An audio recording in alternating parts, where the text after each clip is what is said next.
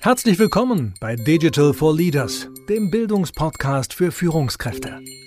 Ihr Host, Jan Weira, beschäftigt sich als Gründer von University for Industry täglich mit den vielfältigen Themenfeldern der Digitalisierung. Lernen Sie von spannenden Experten und anhand von Praxisbeispielen, wie Unternehmen erfolgreich die digitale Transformation meistern.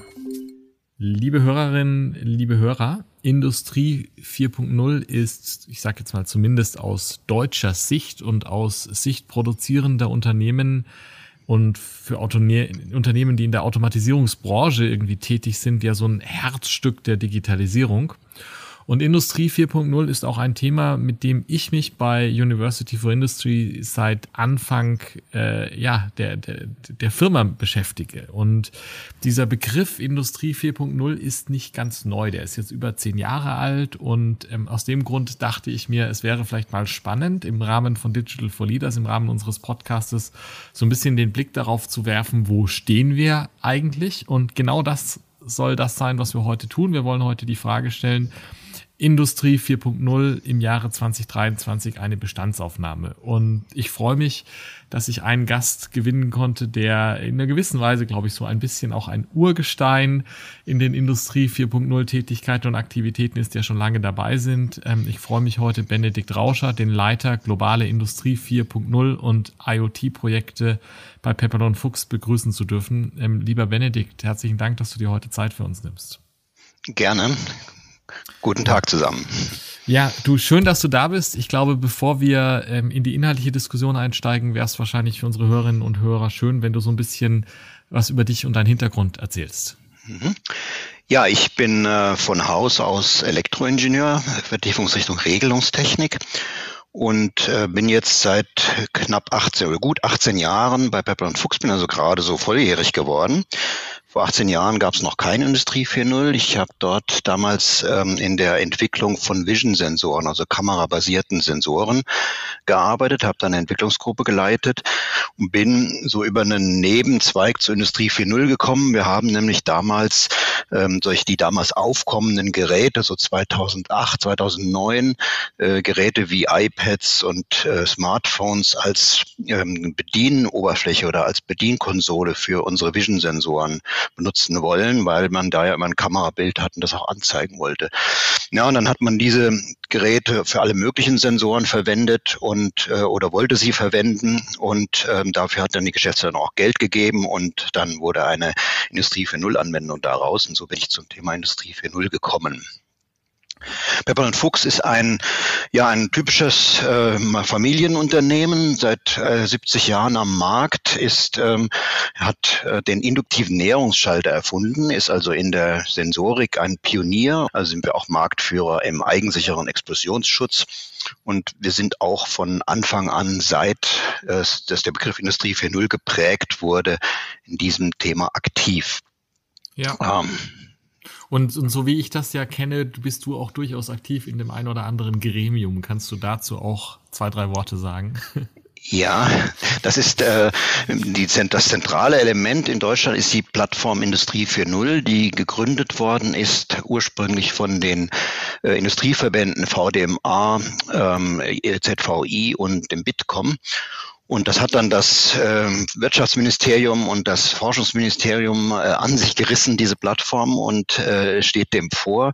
Und in dieser Plattform gibt es verschiedene Arbeitsgruppen und Spiegelgremien. Und da bin ich in dem einen und auch dem anderen tätig, also beispielsweise in dem Gremium Strategie und Use Cases oder in der, ähm, dem Spiegelgremium Modelle und Standards, wo man äh, Standards auswählt und schaut, wie die für Industrie 4.0 zu gebrauchen sind, was man da tun muss, um ähm, solche Dinge da zu prägen. Ähm, beispielsweise die Verwaltungsschale ist dort geboren worden, dieser etwas sperrige deutsche Begriff, wir sagen heute Asset Administration Shell, ähm, der ist in diesen Gremien geprägt worden und auch ausgestaltet und definiert worden. Hm.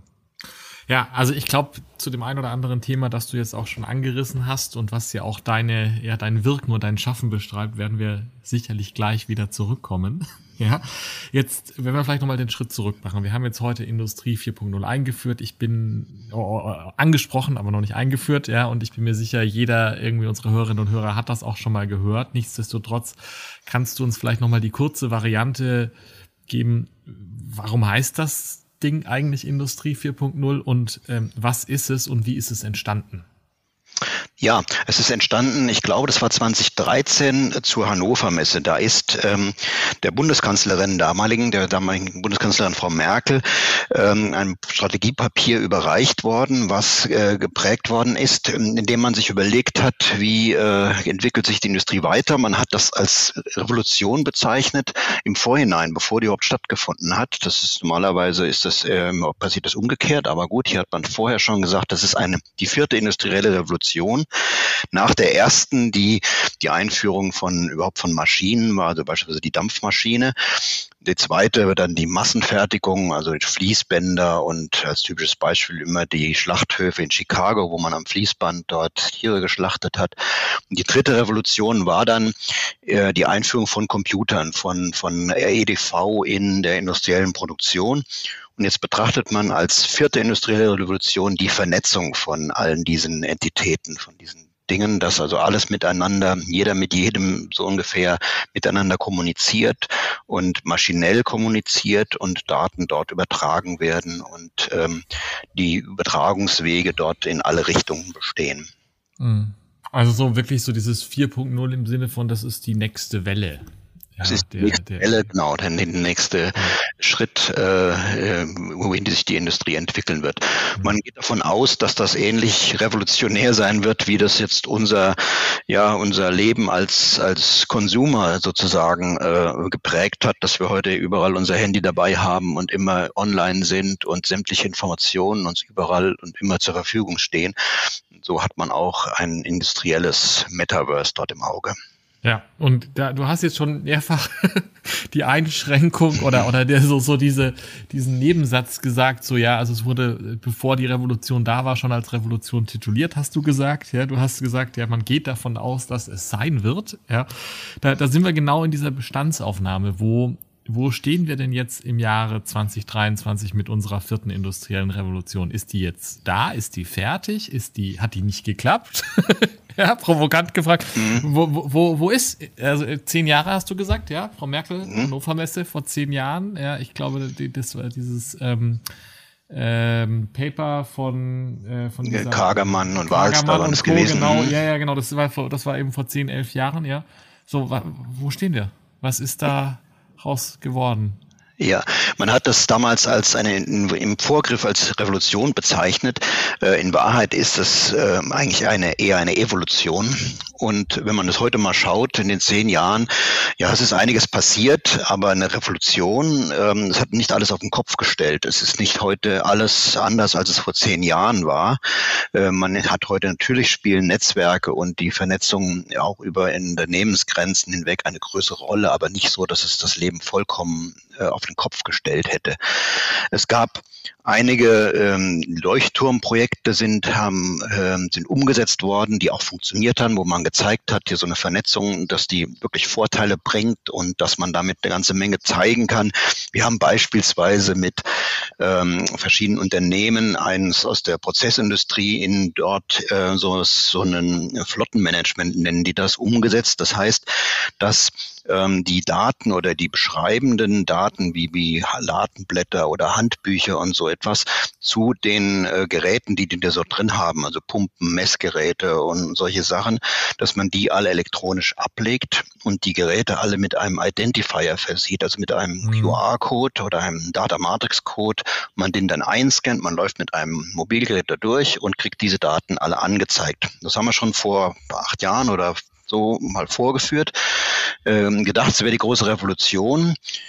Und dann hat man mal feststellen müssen, das skaliert so nicht. Das hat man zwar einmal umgesetzt, aber ähm, das wurde dann ausgerechnet, ja, was kostet das denn alles? Und dann kommen natürlich auch schnell Leute ins Spiel, die da ein neues Geschäftsmodell wittern. Und gerade in der ähm, IT-Bereich ist man ja sehr schnell damit, ähm, Lizenzmodelle aufzustellen und äh, auch wieder gleich Einnahmen zu generieren, die man dann regelmäßig erhält.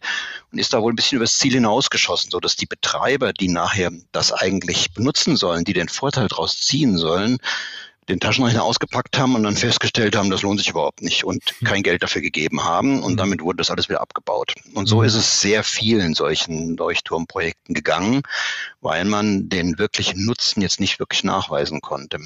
Das heißt, da, die, die haben zwar den technischen, auch einen vielleicht einen faszinierenden technischen Beweis erbracht, dass da sehr viel möglich ist, aber Kosten-Nutzen haben nicht gepasst. Genau, die Kosten-Nutzen haben nicht gepasst, weil das nicht hochskaliert hat. Also das ja. hat es in dem einen Fall funktioniert. Und ähm, aber das muss ja, wenn man das breit ausrollen möchte und man wirklich auch dann ökonomische Vorteile generieren will, ja. äh, muss man das breiter aufstellen und das hat nicht funktioniert. So, und, und das heißt, daran liegt das auch, dass jetzt irgendwie Industrie 4.0 in der vollen Breite, ja, also dass das jetzt irgendwie bei jedem kleinen produzierenden Unternehmen und bei jedem Maschinenbauer auf der Schwäbischen Alb, ja, angekommen wäre. Soweit sind wir irgendwie noch nicht, richtig? Nein, soweit sind wir noch nicht, ähm, weil man eben dem kleinen Maschinenbau auf der Schwäbischen Alb noch nicht äh, klar machen konnte oder noch nicht nachweisen konnte, dass er wirklich davon einen Nutzen hat, dass er damit Kosten spart, dass er mhm. damit mehr Umsatz generiert oder, oder mehr Geld verdient, mehr, mehr, mehr ähm, äh, Marge hat oder so etwas.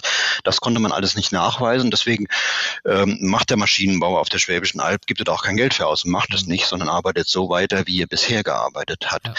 Ja. Ja. Ähm, dass äh, obwohl genau eigentlich der kleine Maschinenbauer auf der Schwäbischen Alb stellvertretend schon in der Zielgruppe von Industrie 4.0, von diesen Bemühungen, wie sie gerade in Deutschland stattfinden, auch drin ist. Das ist ja anders. Wir haben ja eine andere, wir haben ja diese mittelständisch geprägte Struktur und äh, auch Kultur, dass wir sehr viele solche mehr oder weniger kleineren oder auch mittleren Unternehmen haben, die sehr leistungsfähig sind und wenige solche Riesenkonzerne haben. Wie mhm. sie das in anderen Ländern ist es ja anders. Mhm. Und äh, in den USA, da kann sich natürlich ein Google hinsetzen und setzt einen Standard und das sind dann so viele, der hat eine solche Marktmacht, dass das natürlich geht. Das funktioniert aber in Deutschland nicht. Ja. Und gerade in der Automatisierung ist die, die Struktur da sehr viel heterogener. Und deshalb ähm, ist es wichtig, dass verschiedene Unternehmen zusammenarbeiten und ja. so eine Interoperabilität entsteht. Und ja. da sind wir im Moment dabei, das überhaupt erst ähm, hinzukriegen, das überhaupt erst umzusetzen. So, jetzt, wenn, wenn ich dich richtig verstehe, sozusagen, wir sind nicht in der Breite angekommen, aber es ist auch nicht so, dass, dass, dass ihr irgendwie jetzt aufgegeben hättet, ja, mit Industrie 4.0, sondern ihr geht weiter, du hast es vorhin so schön gesagt, die evolutionären Schritte und jetzt hast du schon Interoperabilität ähm, angesprochen. Das heißt, da, das hat ja sehr viel auch mit zu tun mit irgendwie wahrscheinlich Standardisierung. Kannst du da so ein bisschen ja darauf eingehen, wo da gerade die Musik spielt und was da gerade passiert, dass wir dann vielleicht dann doch eben irgendwann in die Breite kommen? Mhm. Also man braucht Standards, ähm, gerade wenn man so eine heterogene Struktur hat und verschiedene Unternehmen zusammenarbeiten müssen, müssen die ähm, sich auf Standards berufen können. Sonst, mhm. ja, sonst ganz einfach, sonst passt die Schraube nicht auf die Mutter, wenn das Gewinde nicht genormt ist. Und ähm, so ist es in der Automatisierung auch. Und da gibt es verschiedene Standards und es gibt halt dummerweise immer viele verschiedene. Als Beispiel die verschiedenen Feldbusprotokolle, die es gibt, die zueinander nicht oder nur teilweise kompatibel sind. Und dazu muss es eine, eine Vereinbarung geben und eine Vereinbarung, wie man mit den Daten von Produkten, von, äh, von Assets, von Dingen von Wert umgeht. Da ist das Entscheidende die Verwaltungsschale die äh, zum, zum Thema oder bei Industrie 4.0 geprägt worden ist. Also ein Produkt oder ein, ein Gerät, ein Asset ist nur dann eine Industrie 4.0 Komponente, wenn sie auch eine Verwaltungsschale, über eine Verwaltungsschale verfügt, die letztendlich die virtuelle Repräsentation ist und alle Informationen ähm, virtuell digital bereitstellt. Mhm. Man sagt da heute gerne auch digitaler Zwilling, wobei man aufpassen muss, dieses der Begriff digitaler Zwilling ist da ein bisschen abgegriffen. Der wird gerne verwendet für alles, was irgendwie digital irgendetwas beschreibt. aber keine Standards beinhaltet. In der Verwaltungsschale ist genau festgelegt, wie die aufgebaut zu sein hat und welche Daten da drin stehen und in welcher Form die da drin stehen. Und dann können auch verschiedene Unternehmen was damit anfangen. Dann lohnen sich auch Investitionen, die kleinere Unternehmen tätigen in äh, Systeme, die mit solchen Standards arbeiten, weil sie damit auf lange Sicht mit anderen Unternehmen gut zusammenarbeiten können. Hm. Ja, und das ist ja das, wo, wo genau in, in diese Kerbe schlägt hier nach meinem Verständnis ganz stark die, die IDTA, die Industrial Digital Twin Association, äh, wo ich auch die Freude habe, mit der IDTA zusammenarbeiten zu dürfen im Rahmen der entsprechenden Trainings rund um die Verwaltungsschale, um die Asset Administration Shell. Das ist doch, glaube ich, jetzt gerade so das, wo sehr viel Musik erstmal spielt, richtig? Ja, also wir haben in dem ähm, Gremium Modelle und Standards, wo die Verwaltungsschale letztendlich ausgearbeitet worden ist, mhm. hat man festgestellt, dass man eine, wir haben das damals benannte Stelle genannt. Mhm. Jemand eine benannte Stelle braucht, die letztendlich die Heimat der Verwaltungsschale ist, mhm. aber auch die Hoheit darüber hat, die das mhm. also verwaltet und darauf, darüber wacht, dass die Standards eingehalten werden, dass die, ähm, die, die Teile der Verwaltungsschale, die neu definiert werden, den Regeln entsprechen und ähm, dafür dann entsprechende Werkzeuge zur Verfügung stellt und heute jetzt ein GitHub-Repository mhm. betreibt, beispielsweise, wo man sich die entsprechenden Teilmodelle und äh, Strukturen herunterladen kann. Das ist in die, die IDTA, die letztendlich gegründet worden ist ähm, von den Mitgliedern, ähm, die da in dem ähm, Industrie 4.0-Bereich tätig sind, aus dem VDMA und dem ZVI heraus. Mhm. Und ähm, ist, ist jetzt irgendwie die, der, der digitale Zwilling im Sinne der IDTA, also der, der richtige digitale Zwilling, ist das dann schon Industrie 4.0 oder wie, wie würdest du das einsortieren? Das ist eine zentrale Komponente von Industrie 4.0, ist äh, der, die Asset Administration Shell. Wir sagen Asset Administration Shell, weil dieser Begriff standardisiert ist, ähm, mhm. ist es letztendlich die Implementierung des digitalen Zwillings für die mhm. Automatisierung. Und das ist aber ein ganz zentrales äh, Element von Industrie 4.0 ist diese Verwaltungsschale, der Asset Administration Shell. Der mhm. kommt zentrale Bedeutung dort zu. Das heißt, das ist so ein bisschen die Basis, wenn ich es richtig verstehe, oder? Ja. Das heißt, wenn ich die nicht habe, dann kann ich auch diese, diese mehr sophistizierten Dinge mit irgendwie neue Geschäftsmodelle und äh, automatisiert sich bestellende äh, oder, oder organisierende Produktflüsse und was immer man sich Tolles alles ausdenken könnte, das funktioniert gar nicht, wenn ich die Daten nicht habe. Und diese Daten, dafür brauche ich aber erstmal diese saubere Struktur und das ist die Asset Administration Shell, richtig? Ja, es ist ja. letztendlich die Sprache. Also es ist so, wie wenn ich ein weltumspannendes Telefonnetz habe, dann kann mhm. ich mit der ganzen Welt telefonieren. Das nützt aber noch gar nichts, wenn ich nicht eine gemeinsame Sprache habe. Ja. Und das ist das, was hier ähm, die Verwaltungsschale dort letztendlich ja. bereitstellt, eine Sprache und eine Semantik, dass die Menschen sich auch verstehen können. Jetzt, jetzt sind wir so ein bisschen eingestiegen in unsere Diskussion zu sagen, so ja, also Industrie 4.0 ist irgendwie jetzt nicht mehr neu. ja, mhm. hat, hat Erfolge gefeiert, ist auf dem Weg, ist noch nicht so in der Breite. Nach deiner Einschätzung, was, was muss passieren, was wird auch passieren, so im Zeithorizont, sage ich mal, der nächsten ein, zwei, drei Jahre, damit es jetzt schneller vorangeht und damit es mehr in die Breite geht? Gut, also einen Punkt haben wir, ähm, dass es Regulierungen gibt, die noch aus der, ich sage jetzt mal, böse analogen Zeit kommen, ähm, dass beispielsweise äh, an vielen Stellen Papierdokumentation noch mehr oder weniger vorgeschrieben ist oder ähm, das so ein bisschen zweifelhaft ist, dass da Regularien im Moment dagegen sprechen, mhm. ähm, ähm, Informationen rein elektronisch auszutauschen. Das ist das eine, ist regulative äh, Beschränkungen gibt.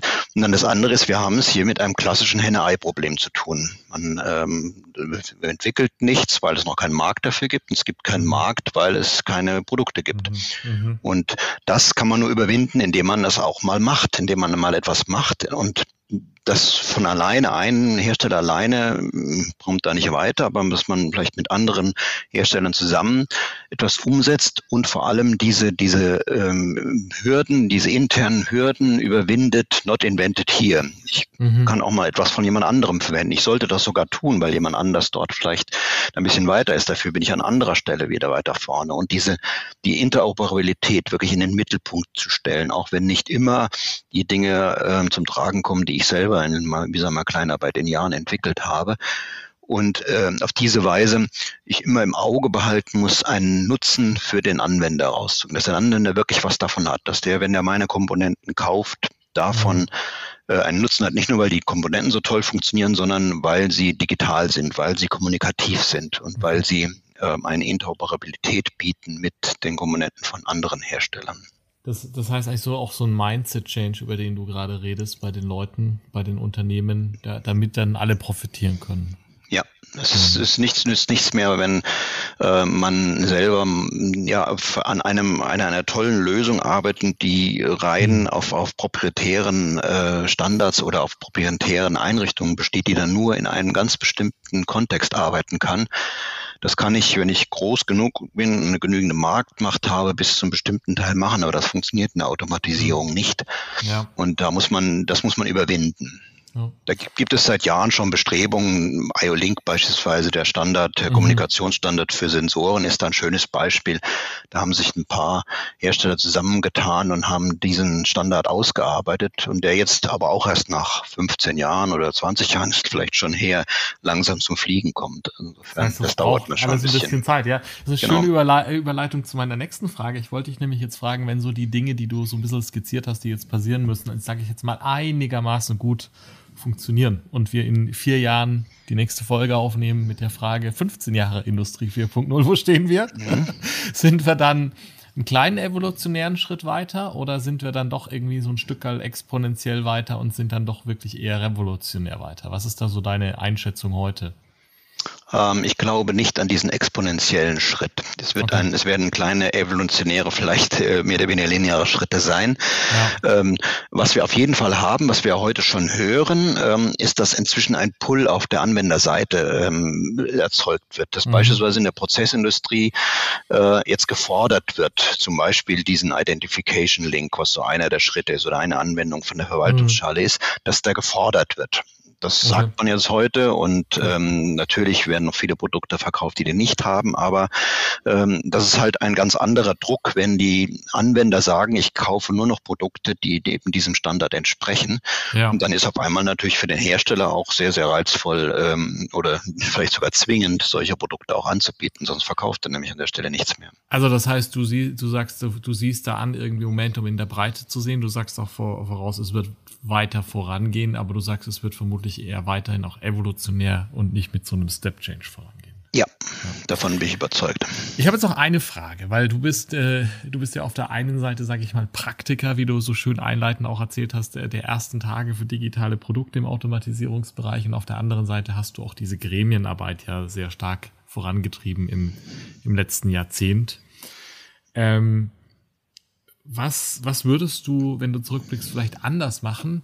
Insbesondere in der Gremienarbeit. Ähm, was hätte man da vielleicht anders angehen können, um ein bisschen schneller voranzukommen, wenn überhaupt? Oder würdest du sagen, nö, ich würde das alles genauso machen? Ich glaube, das war gut, wie wir da gegangen sind. Ähm, naja, also das ist zweischneidig. Ähm, diese Gremiumarbeit ist natürlich für, also für mich persönlich sehr, sehr, sehr interessant, weil man dort ähm, so den Blick über den Tellerrand hinaus bekommt und mit Kollegen von anderen Firmen zusammenarbeitet und mit denen ja nicht nur ähm, jetzt äh, in dem zum Thema äh, hart am Thema immer arbeitet, sondern es gibt auch Pausen oder äh, mhm. Kaffeebars und solche mhm. Sachen. Da wird man ja auch über Dinge gesprochen, die jetzt vielleicht nicht ins Protokoll gehen und wo man dann mitbekommt, wie denken andere darüber. Das ist hochinteressant. Das Gefährliche daran ist, dass in den Unternehmen diese, ich sage jetzt böse Gremienheinis oft von dem operativen Geschäft getrennt sind. Also die machen dann ihre Gremienarbeit und kommen da auch voran, aber das Unternehmen selber interessiert sich natürlich für Marge und für Umsatz und für Stückzahlen und ähm, da ist das äh, nicht wichtig und da lässt man den eben sein, seine Gremienarbeit machen, mhm. aber es wird nicht ähm, wirklich im Unternehmen umgesetzt. Mhm. Also es entsteht da so solche Debattiers Clubs und so eine Parallelwelt. Ja. Das muss näher an die Unternehmensrealität ran. Ja. Und das geht eigentlich nur, indem tatsächlich in, den Unternehmen da erkannt wird, dass das einen Sinn macht, dass das für ein Unternehmen weiterbringt, dass man das nicht nur macht, damit das Logo da irgendwo erscheint oder damit man dabei ist, sondern dass man wirklich auch einen Nutzen daraus zieht als Unternehmen und dass es für die Unternehmen wichtig ist, dass man eben nicht mehr alleine irgendwas machen. Man kann Industrie 4.0 nicht, kann nicht ein Unternehmen alleine machen. Mhm. Und ähm, das, diese, durch diese, diese Überzeugung muss ich durchsetzen, auch in den Geschäftsleitungen der Unternehmen. Und ich glaube, dass sich schon etwas getan hat, weil diese Gremienarbeit ist jetzt ähm, nicht wirklich effektiv, weil man, ähm, man trifft sich zu irgendwelchen Besprechungen, da muss man weit reisen und dann hat man ein paar Stunden Besprechung, dann fährt man wieder nach Hause. Und ähm, das ist natürlich Zeitaufwand, der zum einen natürlich diese schon angesprochenen Pausengespräche ermöglicht und persönliche Kontakte äh, ermöglicht, was sehr schön ist, aber eben es ist sehr, sehr zeitaufwendig. Und das hat man durch die Pandemie, hat uns da, denke ich, schon vorangebracht, indem man nämlich mit Videocalls, Videocalls arbeitet. Und diese Reisezeiten wegfallen und diese Besprechungen in kürzeren Abständen stattfinden können und man dort Themen schneller voranbringen kann wenn man sich schon kennt, wenn das ein eingespieltes Team ist, wenn das mhm. natürlich sich neu zusammenfindet, funktioniert das nicht. Also man muss da so einen Mittelweg finden. Ja. Aber ich denke, da das Werkzeug, dass heute jetzt äh, solche Videocalls nicht mehr was Außergewöhnliches sind, sondern eigentlich ja fast die Regel sind, dass das da das verbessern wird und auch ähm, effektiver machen wird, dass nicht mehr die Unternehmen, ja gut, aus der ganzen Welt dann äh, einmal im Jahr oder alle Dreivierteljahre äh, nach Tokio reisen, im nächsten Jahr nach San Diego und im dritten Jahr, ähm, keine Ahnung, irgendwo ja. in Asien nochmal sind, ja. äh, dass dieser Aufwand weg ist und das dadurch zeitlich effektiver wird. Das ist ja ganz spannend, wenn ich jetzt provokant bin, äh, würde ich jetzt sagen, die Pandemie hat euch gezwungen, digitale Methoden zu nutzen, um da Digitalisierung zu erarbeiten und auf einmal funktioniert es besser. Ja, Genau so ist es. Genau so ist es. Die Pandemie hat da die Digitalisierung wirklich vorangebracht. Ja. Äh, es war ein Zwang, den man irgendwie musste irgendwie gucken, wie es geht weiter und das hat man mit äh, digitalen Mitteln hinbekommen. Man hat dann endlich auch mal ähm, die, die Methoden, die man die ganze Zeit so predigt, auch selber anwenden müssen. Ja.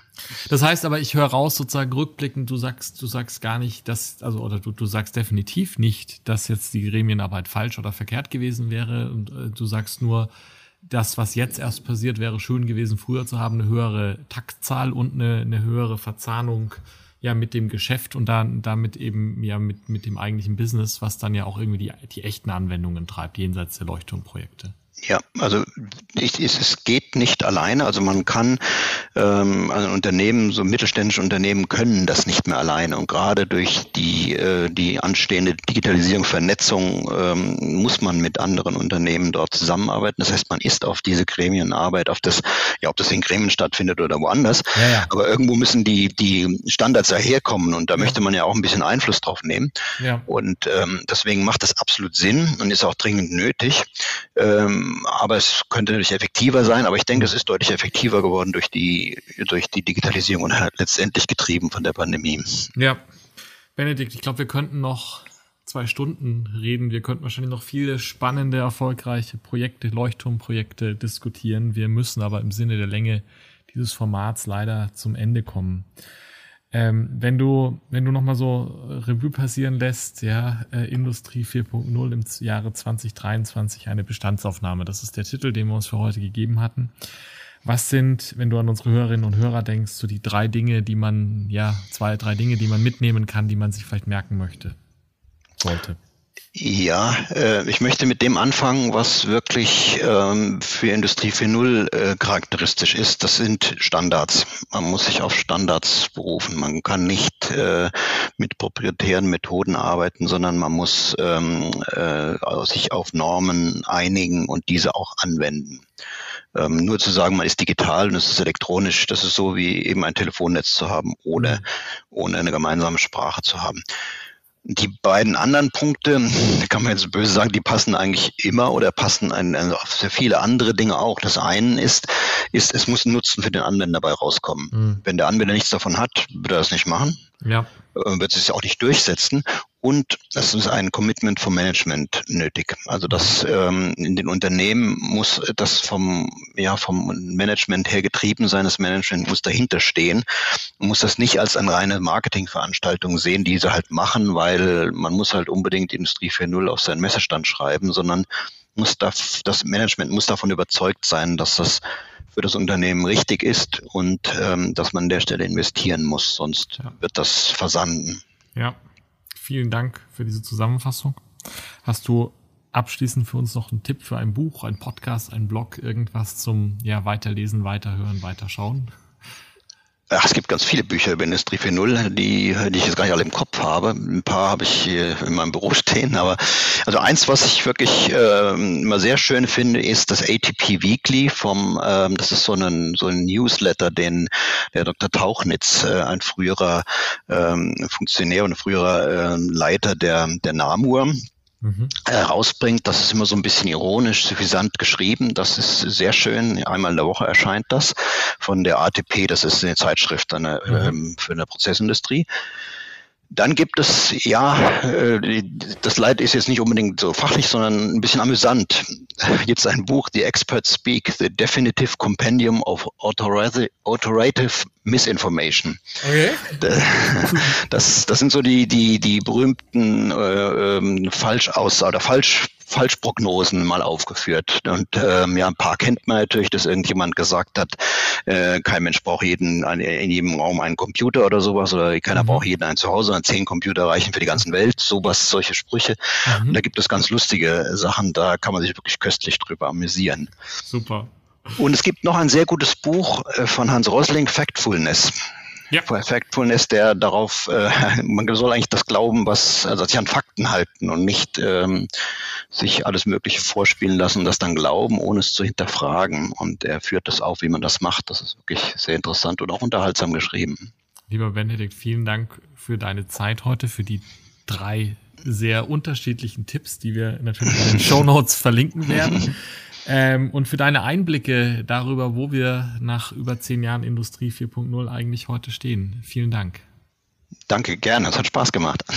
Liebe Hörerinnen, liebe Hörer, ich habe ähm, noch eine kleine Sache, ähm, ja, in, in eigener Sache. Ähm, dieser Podcast Digital for Leaders steht vor einem Jubiläum. Wir werden in Kürze unsere 50. Folge aufnehmen und wollen in der Folge mal so ein bisschen den Spieß umdrehen. Ähm, derjenige, der in der 50. Folge Fragen gestellt bekommen wird, bin ich, bin ich selber.